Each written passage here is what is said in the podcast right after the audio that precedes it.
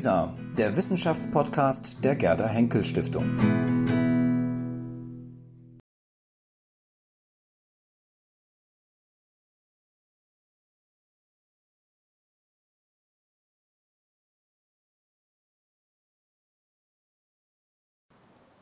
Gut. Herr Hartmann, Sie sind, so wie ich es verstanden habe, absoluter Experte in Sachen Social Media, ein Profi in dem Bereich. Was machen Sie genau?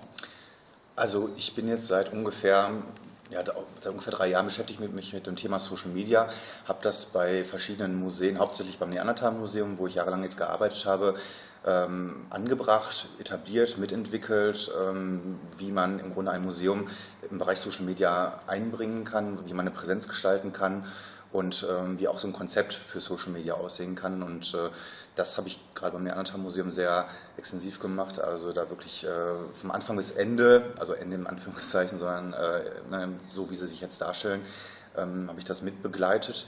Und ähm, infolgedessen kamen dann mehrere Museen dann auch äh, immer wieder an mich ran zu verschiedenen Themen und wollten ne, Social Media für sich und für das Museum nutzen, für verschiedene Angebote.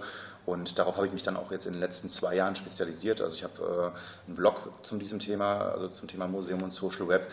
Ähm, habe mich auch, also Sie sagen gerade Experte für Social Media, ich versuche eher das im Bereich Social Media für Museen anzusiedeln, weil gerade das Thema Social Media einfach so breit gefächert ist, da kann man im Grunde sich immer nur so ein bisschen spezialisieren und das habe ich halt getan. Also jetzt bin ich gerade seit ungefähr drei Monaten bei einer Firma hier in Düsseldorf, die auch mehrere Museumskunden hat, wo ich ähm, gezielt auch Museen anspreche und von Museen angesprochen werde, um zu dem Thema zu beraten. Also wie kann äh, die Idee einer Facebook-Präsenz aussehen, was kann ein Museum twittern, ähm, wie kann ein YouTube-Kanal aussehen, wie passt das ins Gesamtkonzept und vor allen Dingen auch ganz wichtig, wie kann man halt kommunizieren auf diesen Kanälen.